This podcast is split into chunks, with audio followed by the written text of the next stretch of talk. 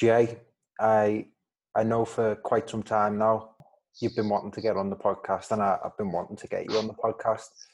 Uh, in all fairness, um, and regrettably, I'm very sorry that it has to be in these circumstances. But you've been doing a tremendous amount of work. I've got the utmost respect for you. Uh, the graft that you've been putting in over these last couple of weeks is admirable. And as I say, uh, you deserve every platform that you can get.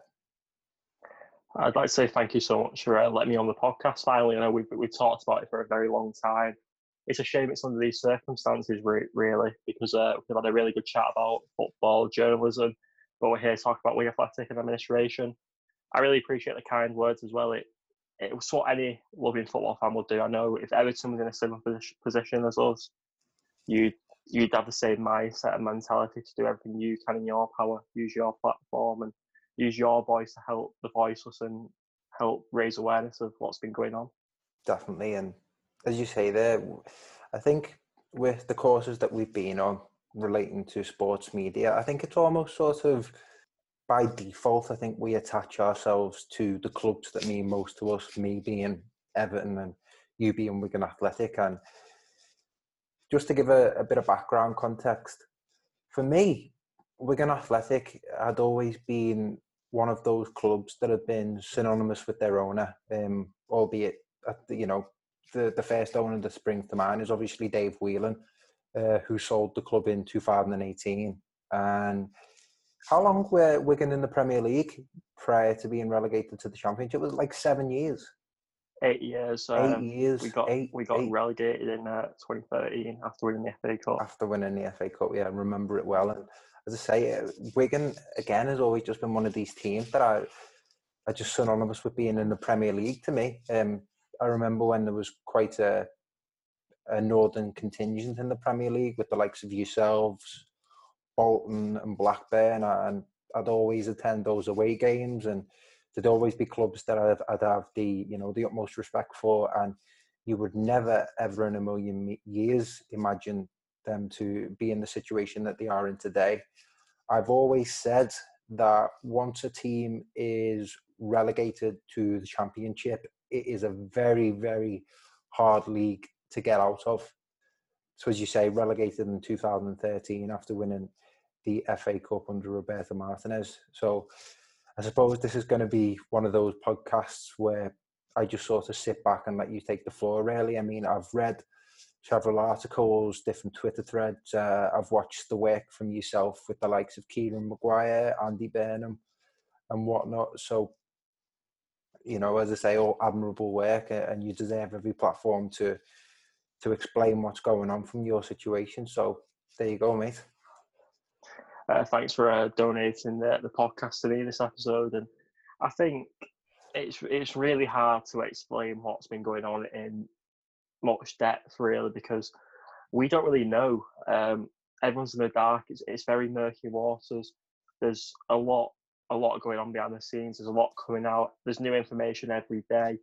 I mean, there's so many great threads on Twitter, like like you've mentioned. So if anyone's watching this podcast, I'd, I'd recommend reading threads more than anything because it's not something Wigan fans like to really dwell on.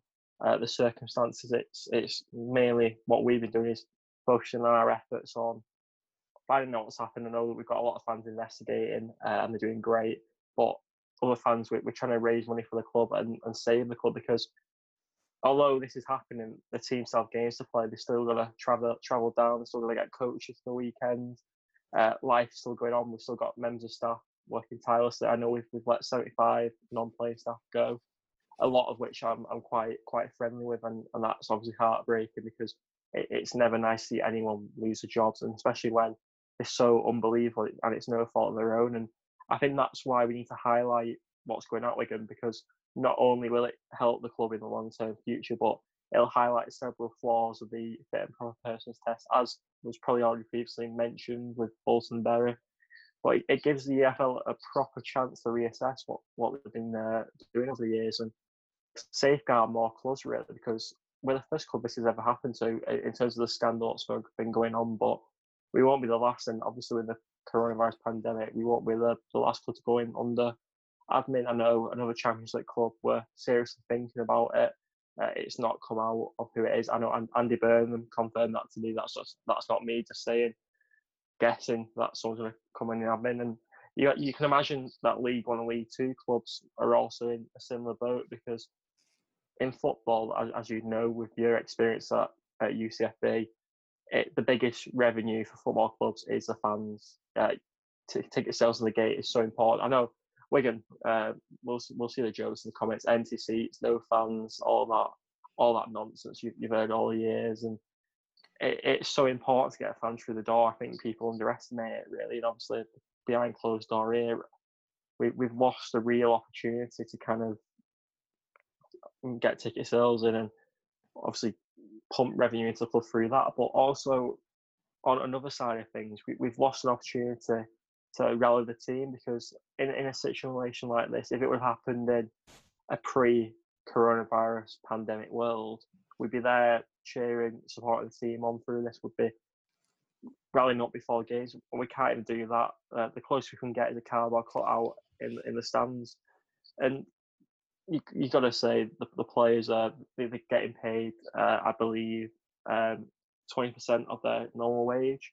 Uh, I'm I'm not sure they've actually been paid just yet, but to, the performances they've been giving out, considering that some players could just let you down the tools and go, I'm not I'm not getting paid. I'm not playing.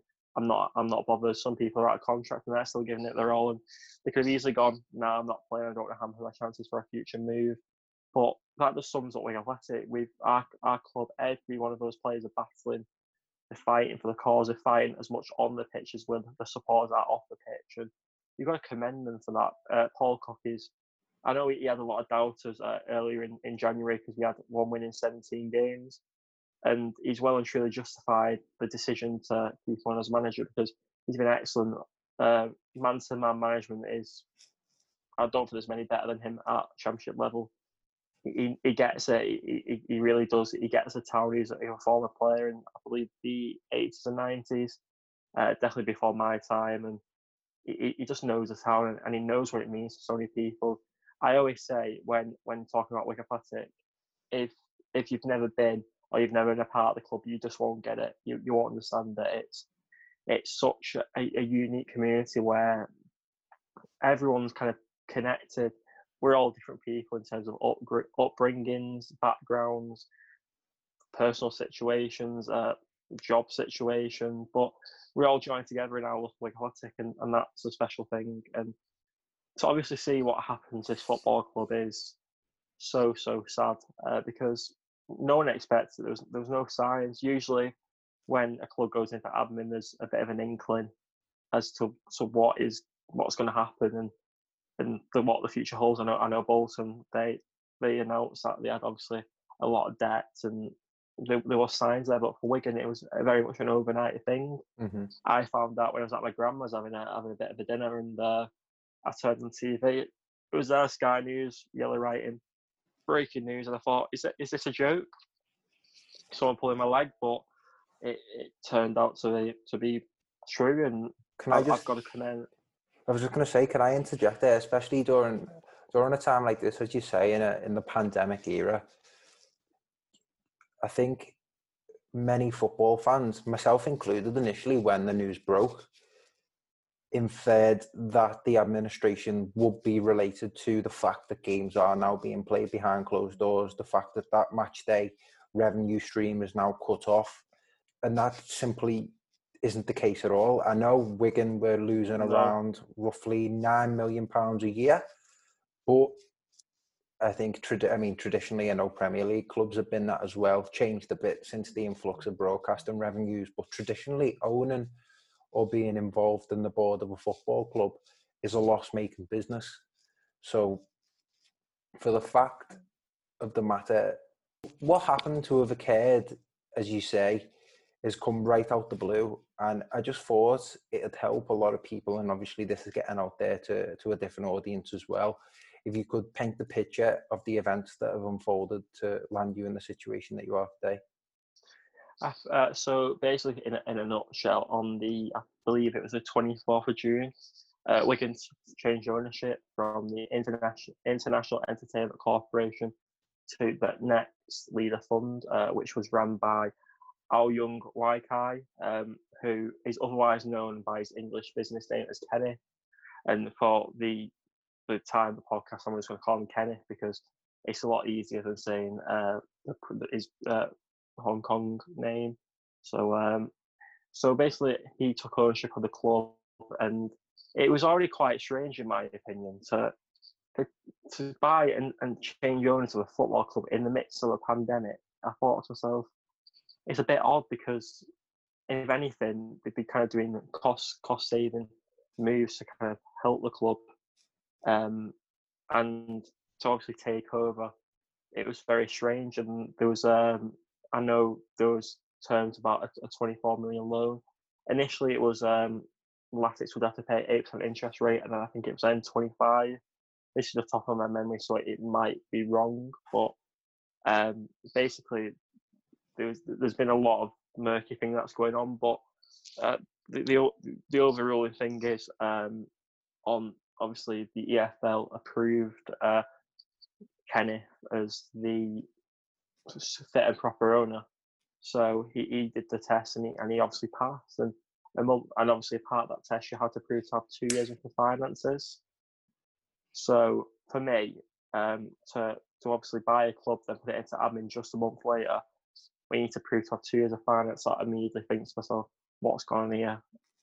Um, we can't really say who's to blame. Uh, it's not fair to speculate. I know there's a full and thorough investigation going to be going on by an independent board, as confirmed by Andy Burnham, and obviously their letter to the EFL. But I think the most important thing you've got to look at is the, the defence as well, because I I know where Wigan Today did a, an exclusive from uh, Au Yeung Wai Kay, uh, otherwise known as Kenny, and he and he practically uh, tried to pin coronavirus as, as a reason to put into administration, which, as you know, with in when when it happened in June, the pandemic was already ongoing. It was already a worldwide known problem. So you can't really say, "Oh, I didn't know there was a pandemic," when it was blatantly clear there was a pandemic. So it's it's very murky. Like it's it's very hard to even put an understanding on it because there's so many twists and turns to this story. Mm-hmm. It's it's honestly best to try and read and research yourself because I, I can tell you as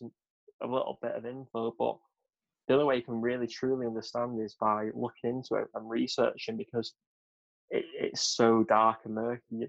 I've never seen anything like it personally.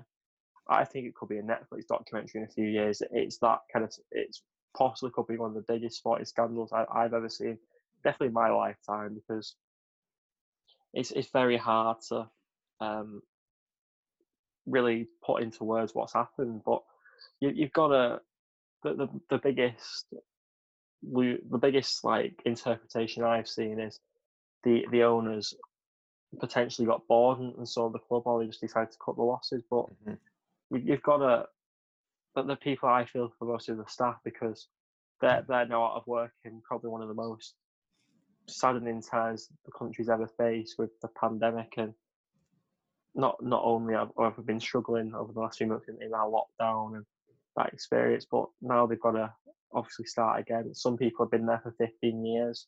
So many club club legends in their own right because, as you know, so I know you've been a media media assistant at Accrington Stanley. Mm-hmm. Is that correct? You've, you've had, uh, as you know, with, with, clubs, the, the people who work behind the scenes there, the unsung heroes, they're the lifeblood. The managers and the players, they do on a Saturday afternoon and a Tuesday night if it's if it's lower league. But the people behind the scenes are the real glue of the club because players come and go, managers come and go, but the staff there are always there. And to obviously see what's happened to them, 75 non-playing staff being made redundant, it's it made me a bit sick to the stomach to be honest because yeah. it, it's really not that it's not their fault. It's it's not the club's fault. And as Andy Burnham said, I'm obviously quoting him because he's got a lot of clout. He's he's the greatest of Manchester mayor, and he's been very very proactive as as Labour MP Lisa Nandy in fighting our cause. And and he kind of said that he's got a, a potential meeting with the EFL to because obviously when you when you get an administration, you get a mandatory four point reduction it's mm-hmm. automatic. As, as, soon as you enter administration, you slap with it. But we're, we're currently on a campaign to appeal that 12 point deduction or potentially suspend it until a thorough investigation has took place because, as Andy Burnham said, it's not fair to punish the fans or the some, someone higher up as, as me because someone has to be held accountable for this because it, it's it's definitely someone's mistake somewhere. And the one thing I don't want to see, or any Wigan fans want to see, is finger pointing.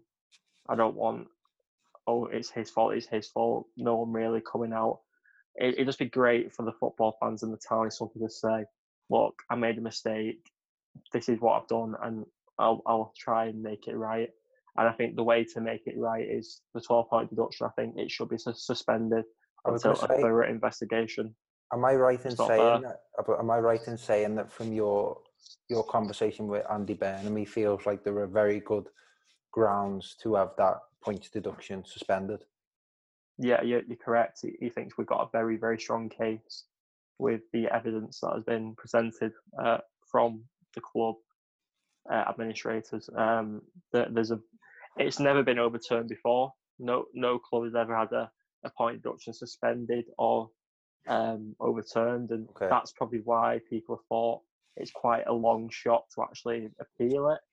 But that's why these these deductions have an appeal option because if you feel like you have a case, you feel like you've been un, unjustified and you've been wrongfully wronged, I think you've got every right to, to fight the cause and appeal. And personally, I, I think we've we've got a good chance. But um, and I know a lot of people are saying because obviously Bolton Bury they they didn't get their point deductions overturned, but everything's impossible until someone does it. So I feel like we can be a real history makers here, and I've never seen a club fight administration like we can have.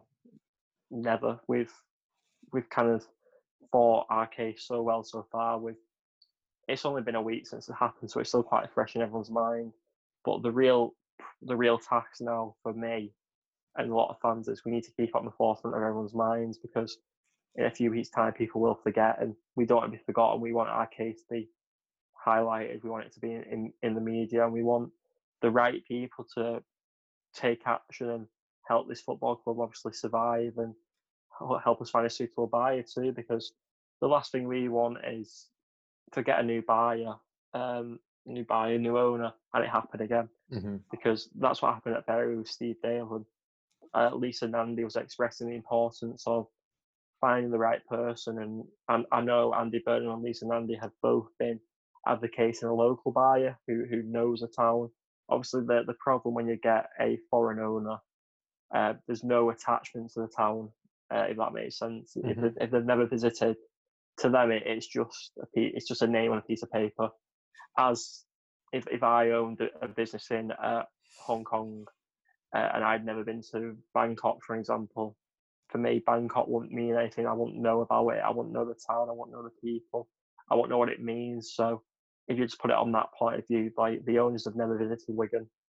Um, actually, before the podcast, I, would say about half an hour before we start recording, um, there was a statement from Stanley Choi, who was the International Ent- Entertainment Corporation uh, figurehead. I think he was the founder and he said um, he was saying that he he loves the club and he, he didn't want to obviously sell it and, and, what's happened. But for me, I I'm, i know a lot a lot of people thinking how how dare he says he loves mm-hmm. the club because he's never been to the town. He's, he's never made an effort. He's, he's apparently scared of flying, um, but I, I just think it's it's so wrong what's happened to this club and no fan deserves to go through what we're going through at the moment. I know it's happened so many times to football clubs, but I know uh, it's quite well documented at the moment. But the last thing I want, I don't want to wake up on a Saturday morning not have a team to support.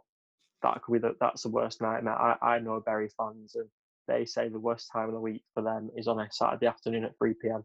because they know where they should be. They know they should be at Gigg Lane supporting the lads, and they can't do that. And, and that for me is the priority now to save the club, keep pushing our fundraising efforts, creating new campaigns uh, throughout the week, and and making sure this is on the forefront of everyone's minds. We're not going to let anyone forget this. Uh, Wigan fans, we're, we're small in numbers, but it's the quality over quantity for me. Mm-hmm. We, we may only have a couple of couple of thousand, but the couple of thousand we do have are all amazing in their own ways. And how they've spread the message over the last week is remarkable. I am so proud of every Wigan fan. Although it's a really awful situation, I've actually never felt more connected to this football club because we've all come together. We, we've we, we never we might not always agree who's starting on a Saturday afternoon or who Paul Cook's bringing on at our time, but we all agree that we love the club and we want the best for it. Yeah, and one thing I, w- I would say is that, as you say, Wigan fans have, you know, been certainly rallying the cause, and you have been very proactive and have been at the forefront of that. What type of initiatives have you started off since the the awful news broke?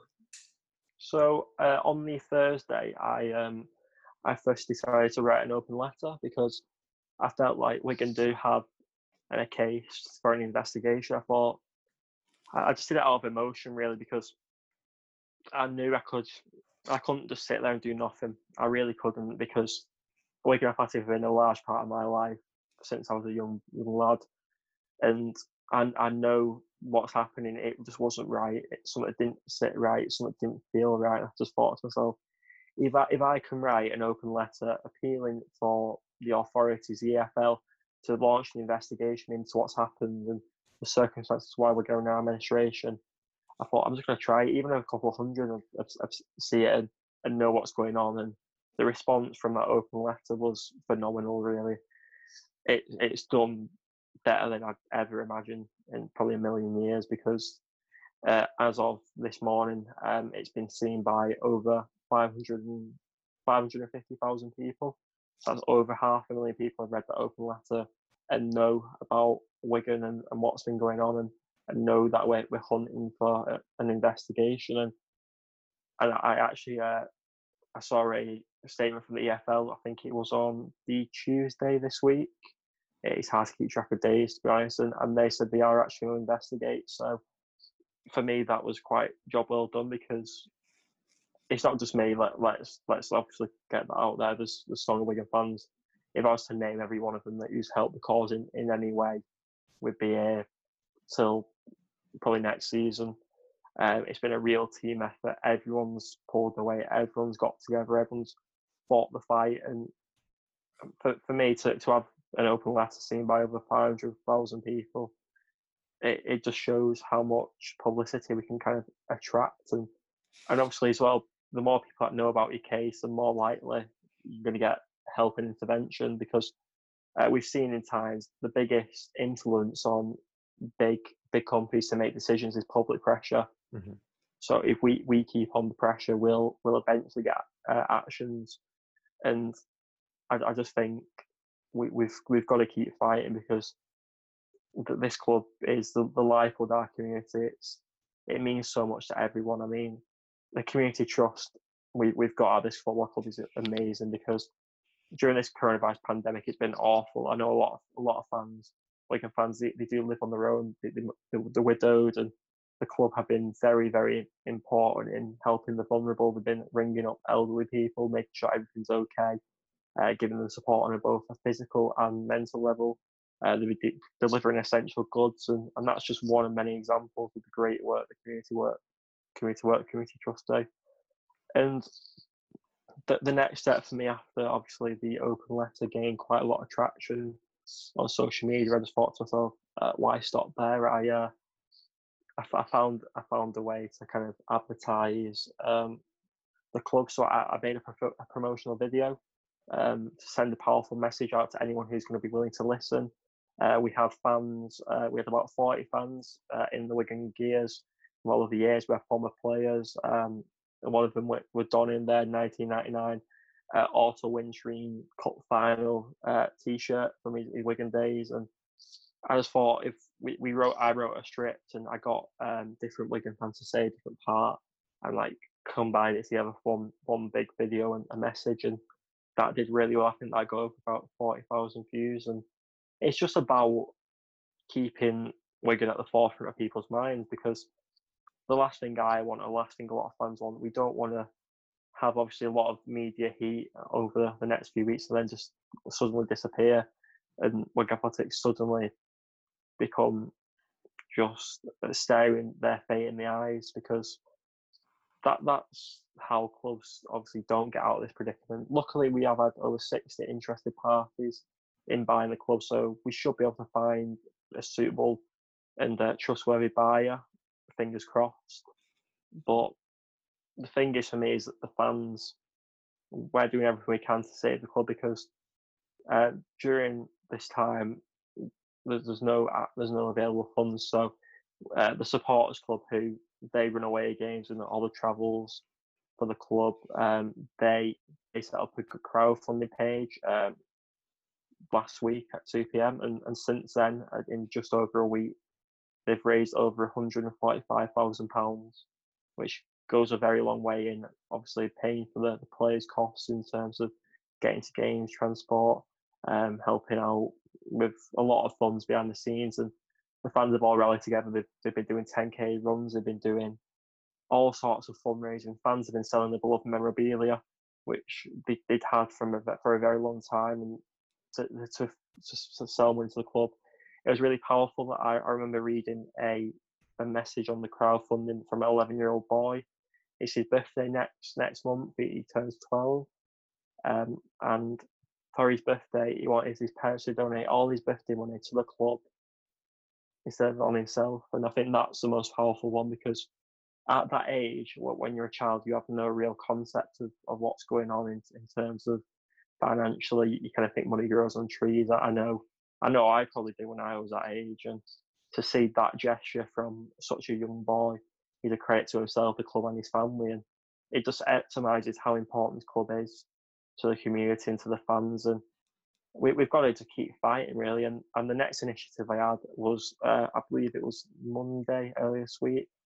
I'd uh, I'd been on a podcast the following Friday with um, a couple of uh, Wigan uh, fans who run the Progress with Unity podcast, and and we were joined by uh, Emerson Boyce, who was the 2013 FA Cup winner, uh, Lisa Nandy, the uh, Wigan MP. We also had a sports lawyer, someone from the supporters uh, FA, and we had a really good conversation. And one of the fans uh, suggested, um, he's called Adam Pendlebury, um, of looking out for people with mental health. And as I looked into it the following week, I was really concerned about the mental state of some of our fans because I know a lot of people are distressed and anxious what's been going on.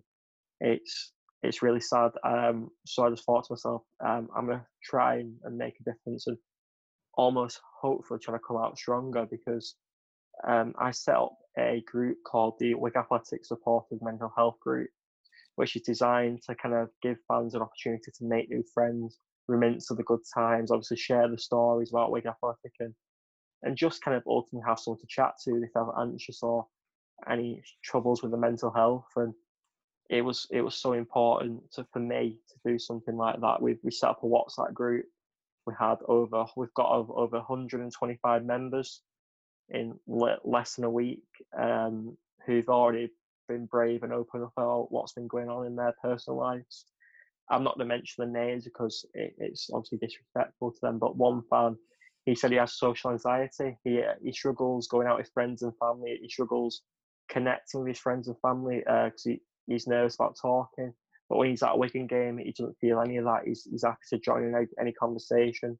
He'll chat to anyone, and, and the social anxiety is at the back of his mind. And, and he's worried that if Wigan do fold, he doesn't know what he's going to do with himself. And, and that's the, the magnitude of what we're looking at. That's the importance of the work we've been doing. Uh, we, are lucky that in that mental health group we have uh, got counsellors who are helping out with the initiative because um, sometimes, although we can provide a, a friendly pat on the back and a, shoulder around someone when they're in a tough time, sometimes we, we do need a bit of a professional help from experts who've been in the field. Uh, so it was important to get get that back. And we've had Emerson Boyce, who I previously mentioned. Um, he's become a, a, group ambassador and he'll help out when he can, as will Andy Burnham. Um, but the initiative has, has really kicked off we, we've made a really good virtual community, to be honest with you, because uh, we've we've already got fans making new friends, and we're, we're planning to have a, a physical meet up when we can with a few guest speakers on uh, raising money for a couple of charities, and it, would be nice to kind of. I I personally think I'm very optimistic. I always have been. that will come out stronger after this. We'll have a stronger community, we'll have a, a stronger connection between fans and to, to form a community like we've done for the mental health supporters group. That'll be great because it'll give give fans a, a real opportunity to, to connect with people because we've we've had fans who, who posted in the chat saying like they they've not they don't really know anyone who support and they've, they've moved away from the town at a young age. Uh, we've got fans from Chester and, and other places and it gives them a chance to meet up with new friends and and that's what football's all about and it? it's connecting with people it's it's going to a pub on a match day before the game having a couple of pints and going to the pub after the game to either celebrate or drown your sorrows and the social side of football is often underestimated and for me i've i've never really spoken about it in in public or i i was never my intention to to be honest i think i'm just kind of speaking out at the moment um, last year, a member of my family they had a, a, really bad ordeal with mental health. It was a, a, got to a really serious stage. We had to seek professional help. Um, I was practically a full a full time carer, uh, in addition to doing my uni work and, and other things. And I've seen how much, obviously, my family members, thankfully, we've we've helped her through that now with therapy.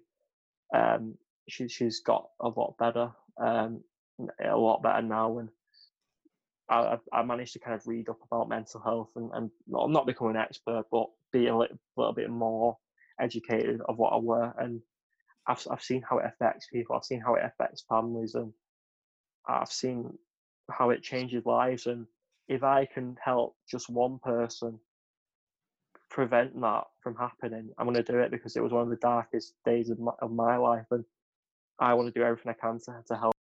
And, and that's that's the, the sad reality of, of not the sad reality. That's the great reality of what we're doing because we've got the, we've got the power as, as people. We we can we can help each other. It's not hard to be nice. Um, it, it's not hard to be kind. It's not hard to look out for one another. During a time like this, it's so difficult. Uh, we don't know what's going to happen. I can say, "Oh look, we, we're going to get a buyer," but I don't know that. We we don't know that the administrators won't know that. So there's a lot of uncertainty, but if I can uh, spread the message and, and, help out in any way I can, I'm going to do it. And I just like to say, um, this isn't a shameless plug, by the way. I'm I'm not trying to gain anything from myself. And my, Twitter's at jwhittle6. So if, if anyone's struggling with their mental state of being mind and they just want to chat to, to someone who, who won't judge them, please give me a message because I, I'm willing to willing to help anyone it's it's so it means so much to me and it means so much to so many people it's probably one of the biggest silent killers there's a massive stigma around mental health and let's just break that stigma it's okay not to be okay and we're, we're going to come out of this stronger we like athletic and i'm going to make do everything in my power to help save the club and look out for people as well because mental health like i said is so important and i just thought to myself if, if i can at least if i can even just help one person I'm going to do it. Yeah, definitely. And man to man, uh, I, think you're a credit to yourself, a credit to your family, uh, and a credit to your football club. And you know, I'm always there for you. And I, I, I have genuine belief. I think you're going to go on to achieve great things within sports media. Um, and as I say, if you ever need me, uh, I'm there for you. Thank you very uh, much. I, I really appreciate it. Anytime. It's, it's it's so nice. Obviously, we've we've had some great conversations on the transit to the Etihad campus from Piccadilly. We've uh, we've we've reminisced about Sunday League. We've we've had some great chats, and I've always been very happy to see you. When when I have seen you, I know we was on different courses, but it was always great to have a, a chat and, and get to know get to know you a bit more because our courses didn't really um, interact with each other really as, as much as I probably would have liked to. And it just shows the power of university as well because we're in we're from completely different places. I know um, you're from Liverpool and I'm from uh, I'm actually from West Thornton, which is a it's in the middle between Bolton and Wigan. I don't tell anyone that because you know it's technically a, Bolton postcode, but we don't care about that. Um, but it, has been a pleasure to obviously get to know you as well, and it's been amazing to see how you've done on, on your dissertation too because uh, I know you've worked so hard on your, your project. You, you've got a two one, and that's a massive achievement. And you've, you've got to pat yourself on the back for that because graduating from uni is it's, it's not easy. Not everyone could do it, and I know your family and, and everyone involved. I'm proud of you, and you've got to take a lot of pride. And you say i I could possibly have a great career in sports media. I know you'll have a great career in sports media. Your your podcasts on the Ed, Everton channel are phenomenal.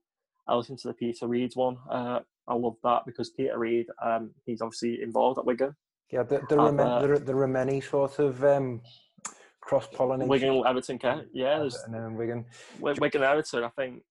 Joe I think Everton are just trying the best. Peter Reid. Joe Williams. Good few names. I, Joe Williams definitely slipped onto your radar. Mm. Um, I, I think with his performances this season, he would not look out of place in your midfield, especially when it's looked a little bit lifeless. and this is this is also another another point. Um, mention the Everton players. If Wigan do go down, it'll trigger release clauses in some of our players. So if we go to League One, I know I believe Joe Williams and Antonee Robinson they'll both be available for 1.5 million. So it just shows the massive financial implications as well because as it stands, we're eight points clear from the drop. If we obviously finish above 12 points, above the bottom three, that means we can be hit with a deduction and we'll still be safe. But the massive financial implications of, of this is massive, and, and that's why I want the deduction to be suspended because it, it's so, so important to me and so many people because you, you've got to bear in mind Antonee Robinson. He was um, a medical away. He, he sadly had problems with his heart. It's it's turned out to be all right. He's back playing. He's looking better than ever. He's one of the best athletes I've ever seen, and he was probably a medical away from completing a 10 million move to AC Milan mm-hmm. in January. If we can do go down, it'll go to 1.5 million. That's a lot of money in a couple of months. That's that's a huge. And it, and it, and it, and it bids the question too is um, the time of the administration for me because it happened last week. The season finishes in a couple of weeks. Uh, they get a, a couple of million from the championship for finishing and staying up and then obviously they'd be able to sell players in a few weeks after that. So there's obviously we've got a lot of sellable assets at this football club. We've got a lot of great players. Our academy's phenomenal. I know Everton's been eyeing up Joe Gelhardt, like the rest of the Premier League, and the, the club that gets him, they're going to be very lucky. Put it that way. Um, he's phenomenal. Uh, eight, 19, no, he's 18, just turned 18 in April. He's he's been dubbed the next Wayne Rooney, and you don't get comparisons like that if you don't have anything about you. Um, and for me, the the, fi- the financial side of things is massive for the football club. Um, if Wigan, um, obviously able to win the appeal against the point deduction, we do get relegated. It will probably set the club back uh, by a couple of years. We've we've worked so hard to build the academy. That's who I feel the most sorry for, to be honest, because I know in, in situations like this, Premier League clubs kind of do swoop on and, and almost snatch the youngsters from the clubs in administration. I, am not criticising that because we did it to Crystal Palace with Victor Moses all, all those years ago. But it's just a shame for Gregor Rioch and, and everyone who's who's worked so hard to get us to a I think uh, we're a category B academy now. Um, so I know they've worked so hard to get those facilities and to see all this work undone from on the pitch to how we've been performing. Fans were talking about a Premier League push a few weeks ago, believe it or not, next season for the playoffs, because our form's been nothing short of phenomenal. And to see what's happened through no fault of our own and what what it could have on the club implication wise, both financially and obviously emotionally through the potential of the club going bust.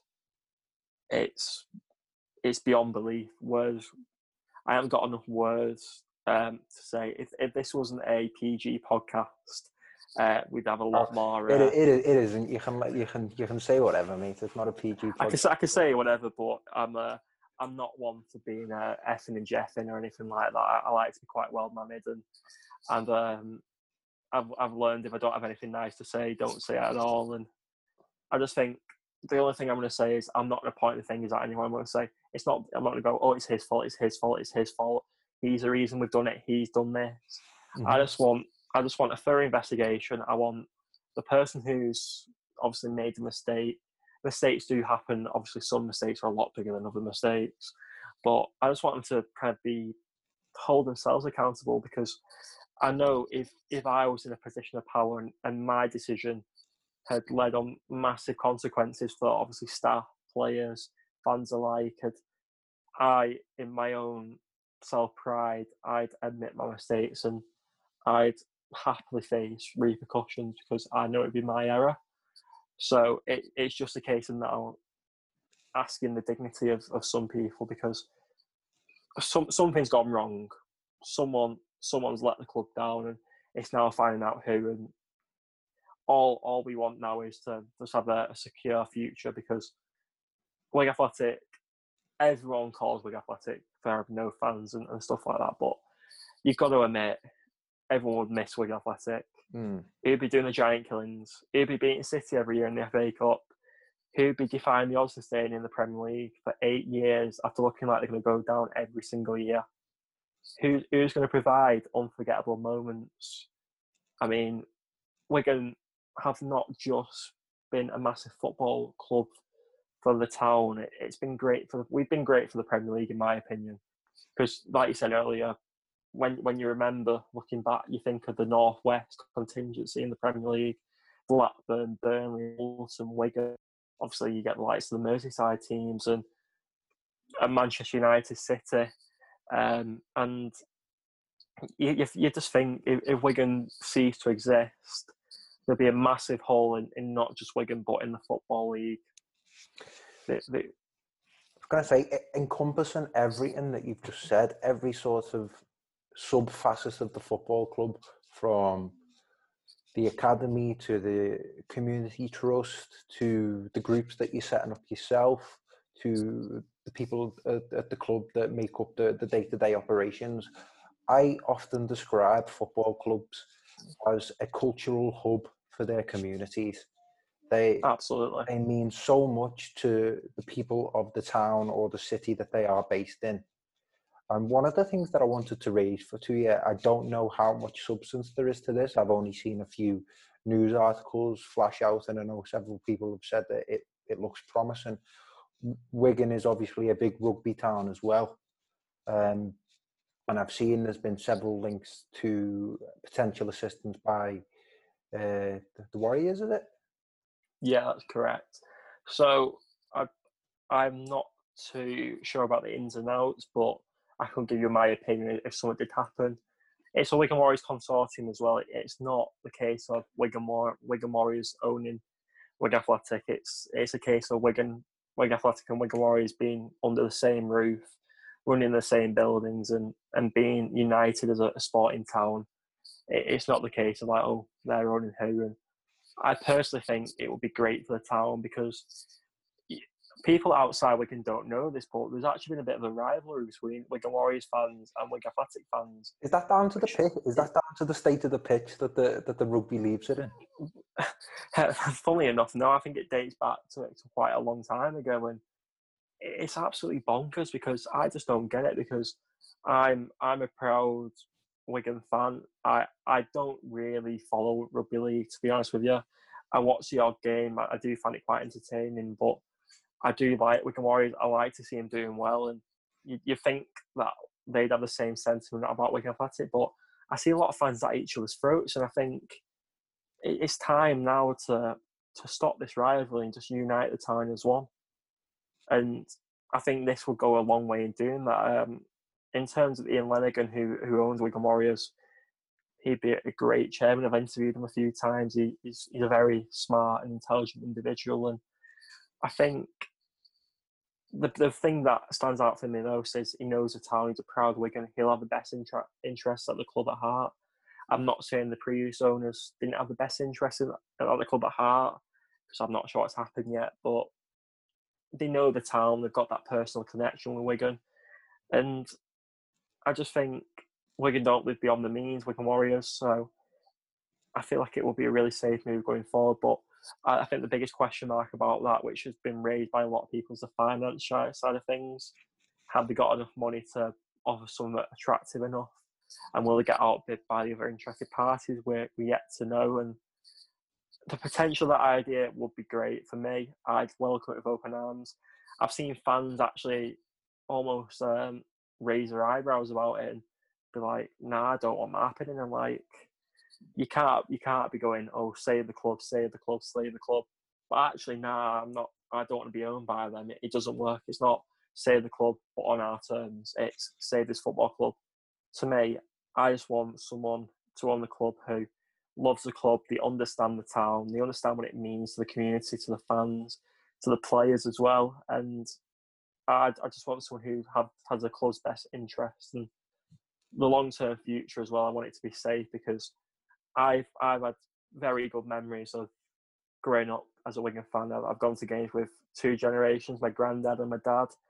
I'd like if one day I have kids to kind of almost show them the ropes as well, give them the same so the same joys I had of being grown up as a as a football fan. And for me, if Wigan Athletic didn't exist in a couple of years and I don't have that chance, it it, it breaks my heart to be honest because you, you just you don't imagine it, do you? you? I mean, you don't you don't wake up one day thinking, oh, we might not have a football club anymore, and that, that's what's currently happening at the moment. The the implications or, of what's going on to to not have that opportunity to, to kind of raise my my kids as Wigan fans, it's it's heartbreaking because there's nothing more I want if, if I have kids one day to have the little Wigan Athletic baby grows, all the little kids. I want to I want to have that opportunity to kind of show them show them of what I was brought up with and and show them the joys of Wigan Athletic because there's no club like us. We're, we're, we're so special and they they need the opportunity to see that themselves and I feel very privileged to have gone to so many games I've gone to, to be taken by my granddad and my, my dad to games. I've been to Wembley, seen the club win an FA Cup. I know that's what you've not seen, that your, your team win a domestic trophy or, or any sort of trophy. Um, I have to get that in there because I'm a very, very mean person. Um, but um, no, it's Wigan have caused so many great memories for me, and a lot of a lot of my greatest days in my life has been through supporting Wigan Athletics. So um, I want that to to be the case for my my kids as well. And it, it's quite funny because I, I, could get married in a few years' time. We don't know, and I, I still think the 2013 FA Cup final will be better than any wedding I could have. um, my my, uh, my girlfriend, uh, if she's watching, um, I will suddenly uh, be back on the market if she is that. No, I've got to say I, I remember that that FA Cup run of yours clear as day, and I remember be sit, being sitting there in Goodison three minutes. Three, one of the three worst three minutes of my life. Callum McManaman running riot.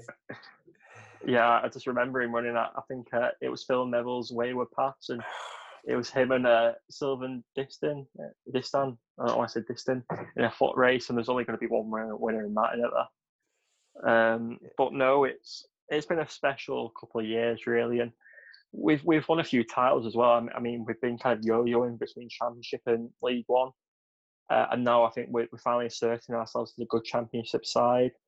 Uh, before Brentford last weekend, we hadn't conceded in seven games. To do that at Championship level if Leeds United or West Brom did that, that'd be a massive achievement. But mm. for Wigan to do that is amazing. But it, it just it just shows kind of how our specialist team is as well because they could have easily kind of like I said earlier, they could have stopped playing. It was in their right So, but they just want to do well for the club. They know how much it means to the town, and that for me is amazing because um, I'll never forget uh, on on Wednesday we beat QPR one 0 and after the final whistle, whistle because obviously there's no crowd, you could hear the fan, you could hear the players just shout the delight, and it gave me goosebumps to kind of see the fight they're putting up on the pitch is so admirable. It, it's it's beyond belief what they're doing for this club. Our captain Sam Morsy, wow. Um, a lot of fans, we, he's a he's an unbelievable player. Um, a lot of fans were classing as a, a, good servant, but he's gone from a great servant to a legend now, in my opinion. They all have every week athletic player are still representing the club on no no or little to no pay are a legend in my eyes. They'll go down in history and it gives them a real opportunity as well to, to make make history because they want to be known now as the, the team that didn't didn't just take it lying down. They're going to be the team that help save the football club. We're going to be the custodians of Wigan Athletic. someone didn't have the best interest of the club at heart, but they certainly do.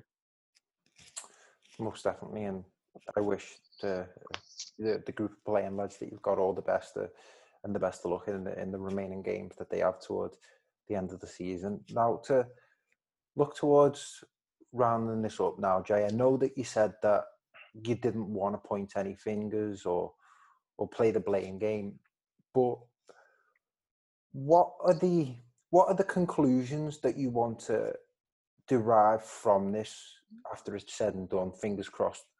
I have faith in that Wigan Athletic will have the, the outcome that they deserve. But there's several things that jump out from this to me. Two of the most namely things are firstly, betting companies' involvement in football. I know betting and, and sports is synonymous, and I'm not I'm not suggesting that it will dissipate entirely. I don't think it will, but it has been a point of contention for many many years now, especially when it comes to front of shirt sponsorship. And the other thing, and something that I uh, I covered in my dissertation, which you mentioned, was the EFL's uh, owners and directors test. I think there's a lot of a lot of things that, that I like to say come out of this, and the first thing, first and foremost, oh, fuck's sake, uh, we'll have to just redo that. I keep getting phone calls during the podcast. So I keep having to try and end them. Um, but can can I? Will you cut this? Can I just? I'll I'll just start answering it as I would have done. Um, so the first thing I want to come out of this is the long term future of this football club. Um, I want to find the right buyer. It's so important not to rush it. It's so important to get it right. We want someone who has the best interests of hearts. They know the town, they know the club, they know how much it means to so many people. And I think the fundraising efforts and the campaigns fans have been doing, that just emphasises how much the club means to them. And for, for a potential buyer to see not only the fans' efforts to see how much they care, to see the players' efforts on the pitch too, how much they care on little to no pay. I think that's going to be a big statement and a big helping in finding a buyer. Uh, I also like the EFL to, to suspend uh, the point deduction until a thorough investigation is carried out and we find out what's well and truly happened. Uh, it's up in the air at the moment, but I think once an inve- I think it's unfair to to impose a 12 point deduction, which could potentially send the club down without thoroughly investigating what's happened around the administration. Uh, going to get relegated, it, would be a massive, massive uh, impact. There'd be loss of jobs, even more loss of jobs. Uh, they won't be able to do the services they've been doing in community trust anymore, and it also it almost makes the club less attractive to buy as well because if you're an owner, um, when you when you're looking to buy a football club, you're going to go for a League One club or a Championship club. They're already one division ahead to get into the Premier League, and a lot of owners, and not everyone, they aim at taking their club to the Premier League because that is the pinnacle of English football. That's where everyone wants to be. So that's what I want on a, a club level. Level um, in terms of your, your betting comment, um, I'm not quite sure if if I know we're sponsored by a betting company. I'm not sure if their involvement, if any involvement, I, I wouldn't like to speculate because it's not fair and, and it is potential slander and defamation. But um, I, I think there is an issue with betting in football which needs to kind of be looked at to kind of safeguard and I think as well, it betting, betting, making bets on football as well. It, it, needs to be reassessed for me because there's a lot of promotion from like Paddy Power and likes of them kind of companies, and I know a lot of people who've who've had issues with gambling over the years, and I feel like gambling is a massive, massive thing in people's lives. It's as much an addiction as alcohol is, drugs, and you've got to highlight that for me because you you don't want to lose your livelihood over with bets because I know once you're addicted to something, you can't lose lose you can't obviously lose your appetite for it. You, you kind of lose yourself in that. I've never had an addiction to anything, so I can't really speak from my own experiences, but um, I know that it could take over your life, and we need to kind of reassess that. Uh, I, I also think, as you referred to the fit and proper person test, otherwise known as the owner and director test, um, I think the EFL do need to reassess that and, and strengthen it because if this has happened to Wigan, it could happen to any club, and it's it's their duty, it's their job to to legislate, it's their job to look after clubs and safeguard them. And I feel like as though if if they are able to strengthen it, it will be a massive benefit for football in the future. I just hope they can use us as an example to to change the ways and, and help change the world of football for good.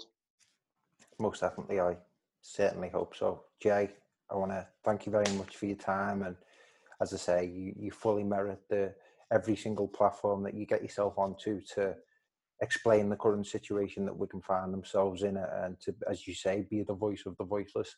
Um, as always, mate, you're always welcome to come on whenever you want. I've got a list of people, but you know, all you need to do is drop me a message to come on. And thank you so much. Of course, uh, I was just going to say again, um, get get your social media handles out there so people know where to find you. Uh, please can I just also say one thing as well? Um, I'd like to thank every Wigan fan because although I'm I'm doing these podcasts, I'm doing these interviews, it, it's really not me. I'm I'm just I'm just quite happy to talk. Really, I'm I know a lot of fans are camera shy. It's every one of our fans who's helped. It's it's whether you've donated on the crowdfunding page, it's whether you've shared posts, it's whether you've tried to investigate things yourself. It's it's a massive team effort, and we couldn't have done it with anyone. Um, we currently keep it fresh in everyone's minds, and every Wigan fan deserves praise for that because it's so special this club, and it it just shows how much it means to the town. And I'm so proud of every single Wigan fan because it's been amazing this last week. Because although we faced our biggest ever challenge, I've definitely seen in my lifetime, we've we've come together in ways that I've never seen us before. I've never felt more connected, and everyone should give themselves a massive pat on the back. Uh, in terms of my Twitter, it is at jwhittle6. Um, so if you if you want to follow me, uh, I'll be covering obviously the Wigan administration. I'll be posting updates about the mental health group. I think that's the biggest thing I'd like to plug because if we can help save someone um, and help them in a really difficult time in their lives, it's it's job done for me because it's so important to look after each other. We've seen it all this year that mental health is plays a massive part in so many people's lives. I know, sadly, Caroline Flack, who was the Love Island host, uh, she sadly uh, committed suicide. So it just shows how mental health is so important. If we can break the stigma, let people know it's okay not to be okay, we we will do really well and and go a long way because it, it's so special and it, it's so important. Definitely. Uh, everything that you said there, I echo 100%. And I'd also like to, to add from, from an outsider's perspective, I wish nothing but the best for Wigan Athletic Football Club and everybody connected to the club itself. Thanks for listening.